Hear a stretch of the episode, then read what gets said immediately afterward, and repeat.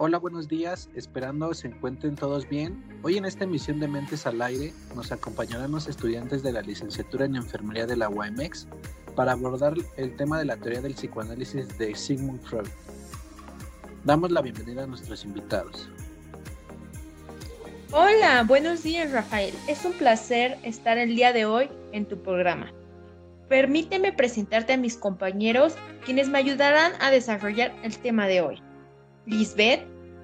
Hola, buenos días. Es un gusto estar aquí. Isabel. Hola, buen día, un gusto. Angelina. Hola, buenos días. Es un placer acompañarnos el día de hoy. Roberto. ¿Qué tal? Buenos días. Es un gusto estar en tu programa. Denise, ¿nos podrías platicar un poco sobre qué es el psicoanálisis? Claro, Rafael. Bueno, para empezar, Sigmund Freud fue el teórico que dio a conocer el psicoanálisis y esto empezó a finales del siglo XIX.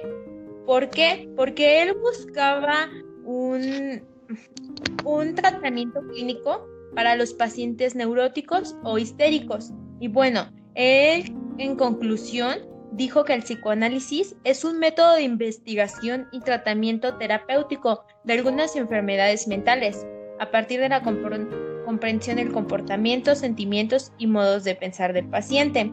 Y bueno, esto lo dividió en etapas, que en cuatro áreas, que fueron la teoría del funcionamiento de la mente humana, eh, un método de tratamiento para los problemas psíquicos, un método de investigación y forma de ver y analizar los fenómenos culturales y sociales, tales como son la literatura, el arte, películas, movimientos políticos o grupales, entre otros.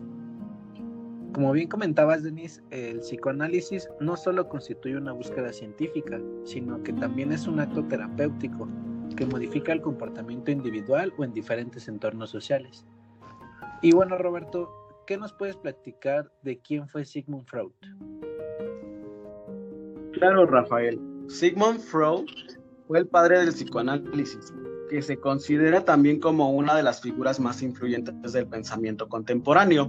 Nació en Freiberg de la antigua Moravia, ahora República Checa, en el 6, el 6 de mayo de 1856. ¿Y qué crees? Como un dato curioso, falleció en octubre de 1896 a causa del cáncer en el paladar. También cabe recalcar que debemos de conocer los conceptos clave para entender un poco más sobre lo que estamos tratando el día de hoy, tales como inconsciente, preconsciente, consciente. El inconsciente reprime las ideas y solo se manifiesta en sueños. Todos los procesos psíquicos son inconscientes. El preconsciente es la más cercana a la conciencia. Hay un pensamiento lógico y controla la acción. El consciente conecta con la realidad que se encuentra en la memoria y se rige por leyes lógicas. Vaya dato, Roberto, eso no lo sabía. ¿Y qué hay sobre las ideas del yo, ello, super yo? ¿Estas a qué se refieren? Sí, claro. Bueno, estas son estructuras que aparecen durante el desarrollo de la vida. Eh, pues el ello es la parte del inconsciente que se mueve por el principio del placer el super yo se mueve por el principio de la moral, que actúa como un balance contra el ello, y el yo se mueve con el principio de la realidad, que es la que decide cómo actuar mediante el ello y el super yo de forma controlada. Y bueno, mencionado esto, Denise, ¿tú cómo podrías identificarlos en la vida diaria? Pues mira, un ejemplo que yo te podría dar, eh, por ejemplo, en el yo, en el ello, este, un ejemplo es que yo no tengo mucho dinero, sin embargo, salgo a comprar un vestido caro porque quiero llamar la atención de todos en la fiesta en la que voy a asistir. Ahí claramente, pues este, no estoy viendo tal como tal la realidad y solo me estoy, me estoy llevando pues lo que es la satisfacción y el placer sin darme cuenta de lo que es la realidad. Y en el super yo, pues ya entra lo que es la realidad y sé que pues analizando las cosas, no tengo dinero y pues no puedo comprar como tal ningún vestido.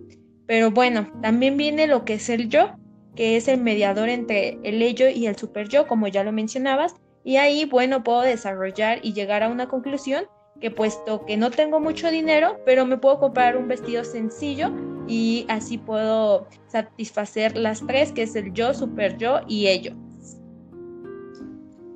Qué buenos ejemplos que podemos vivir y percatarnos de ellos en nuestra vida cotidiana y que a veces son tan comunes.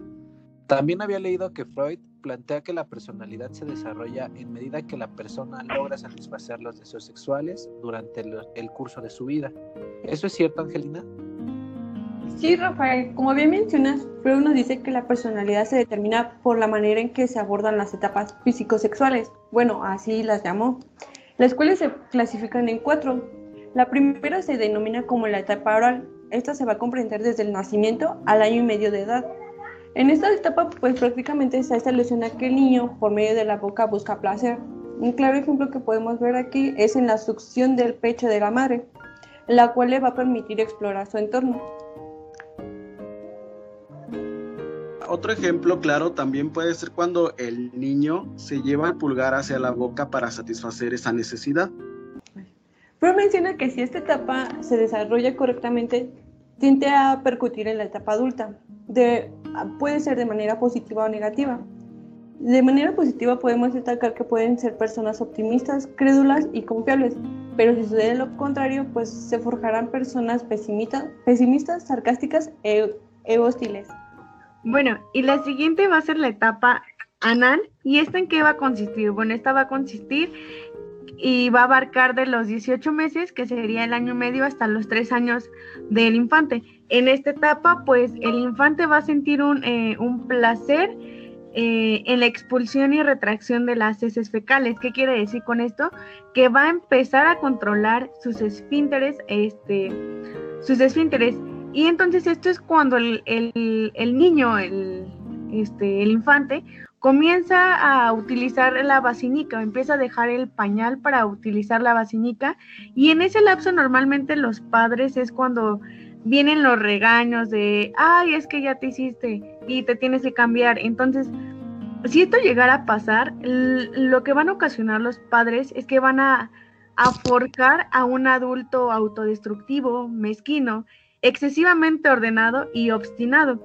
Por eso es que en esta etapa al niño se le debe de enseñar sin ninguna eh, restricción. O sea, no debemos decirle, es que ya te hiciste, no te debes de hacer. O sea, sin regaños para no ocasionarle todo esto, eh, pues en una etapa adulta a nuestro, a nuestro niño. Claro, la siguiente etapa se conoce como fálica. Esto se, va se comprende entre los 3 a los 6 años. Este, bueno, esta etapa es muy importante ya que el infante comienza a, conocer, a conocerse y a conocer sus genitales.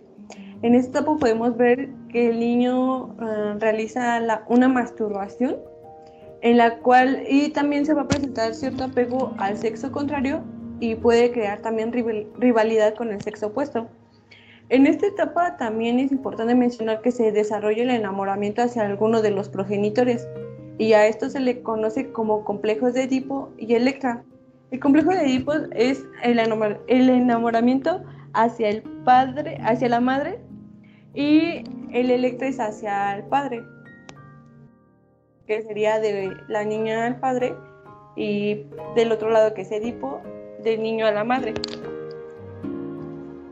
Oh, vaya, Angie, qué buen, bueno, qué bueno que comentas esto. Así ya sé que el haberme enamorado de mi padre eh, entre los 3 a 6 años era algo normal, se podría decir.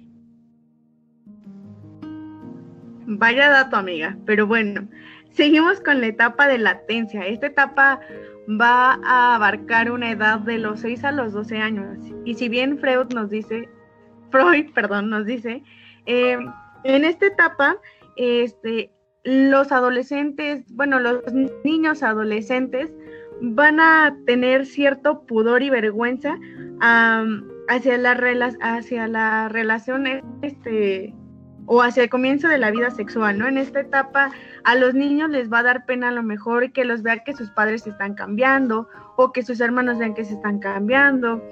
Ya no va a ser lo mismo, o sea, ya en esa etapa al niño le comienza a dar pena. Eh, y bueno, a partir ya de los 13 años, el niño, este, como lo menciona Freud, en esta etapa el niño comienza ahí ya a ver cambios físicos, tal cual, por ejemplo, a, pues a las niñas empiezan a crecer los senos, a los niños les puede cambiar la voz, eh, su altura empiezan, bueno, empiezan a crecer en, en, cuanto a su altura, su estatura, este, y también ahí es cuando se inicia eh, el, deseo o el instinto de, de tener una relación sexual. Eso es cuando debemos estar al pendiente de nuestros adolescentes, porque pues es algo que en su niñez lo tuvieron reprimido y ahora quieren conocerlo, o sea, tienen esa, ese deseo.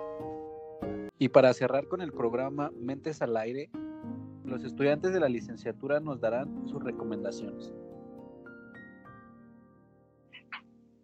Mi recomendación en la etapa oral, si no se llega a desarrollar de manera adecuada ya en la etapa de la adultez, puede que puedes tener algunas cosas como bulimia o también tender a tener cosas en la boca como, no sé, una pluma o incluso entrar a la adicción del tabaco.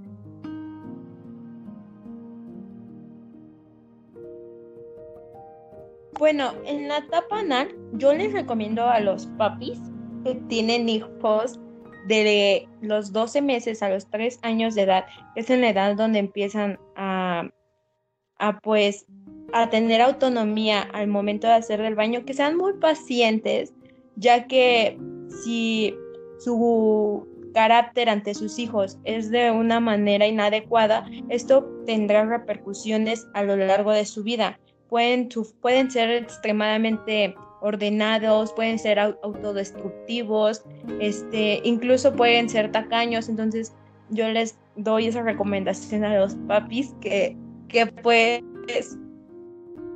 tengan paciencia a sus hijos. Bueno, y también otra recomendación para la etapa fálica sería el saber distinguir entre el amor que les damos a nuestros hijos y, y ver que este llegue a ser normal. Eh, porque pues como ya lo comentábamos, eh, pueden darse este el pues sí, se pueden dar el, enamoramiento de, del hijo a la madre o de la hija al padre. Entonces debemos de tener mucho cuidado en esto. Los podemos querer, los podemos amar, pero debemos tener cuidado en, en esas situaciones.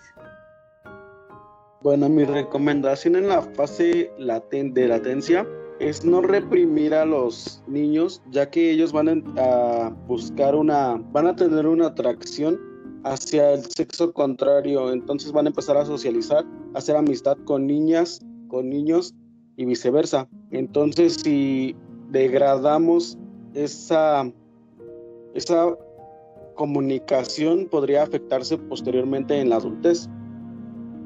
En la fase genital, que esta se da a los 12 años, bueno, ahí se, se dan los cambios físicos, por lo que igual debemos poner mucha atención, ya que si lo reprimimos puede causar una inseguridad una, un grado de timidez igualmente en la adultez. Bueno, y con esto cerramos. Agradezco a cada uno de los invitados por su presencia en este programa y nos vemos en la siguiente emisión del programa Mentes al Aire. Muchas gracias.